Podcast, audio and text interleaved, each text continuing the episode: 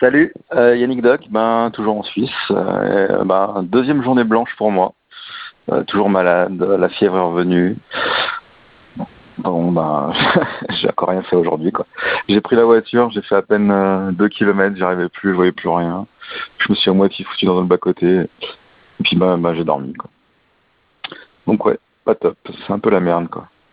Du coup Phil, tu demandais pourquoi on était partis en Suisse, les gens qui sont partis en Suisse.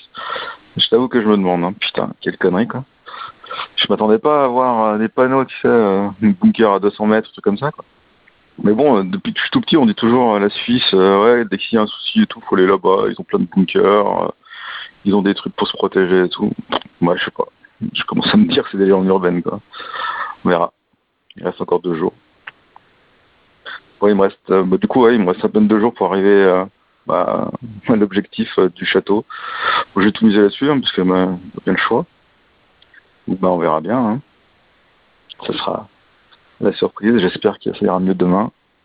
Enfin, si ça va mieux dans la nuit, je partirai dans la nuit, j'en sais rien. Je verrai bien. Je vais voir.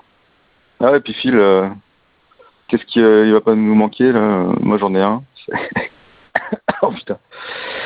C'est tes conseils de films pourris. ça ne manquera pas.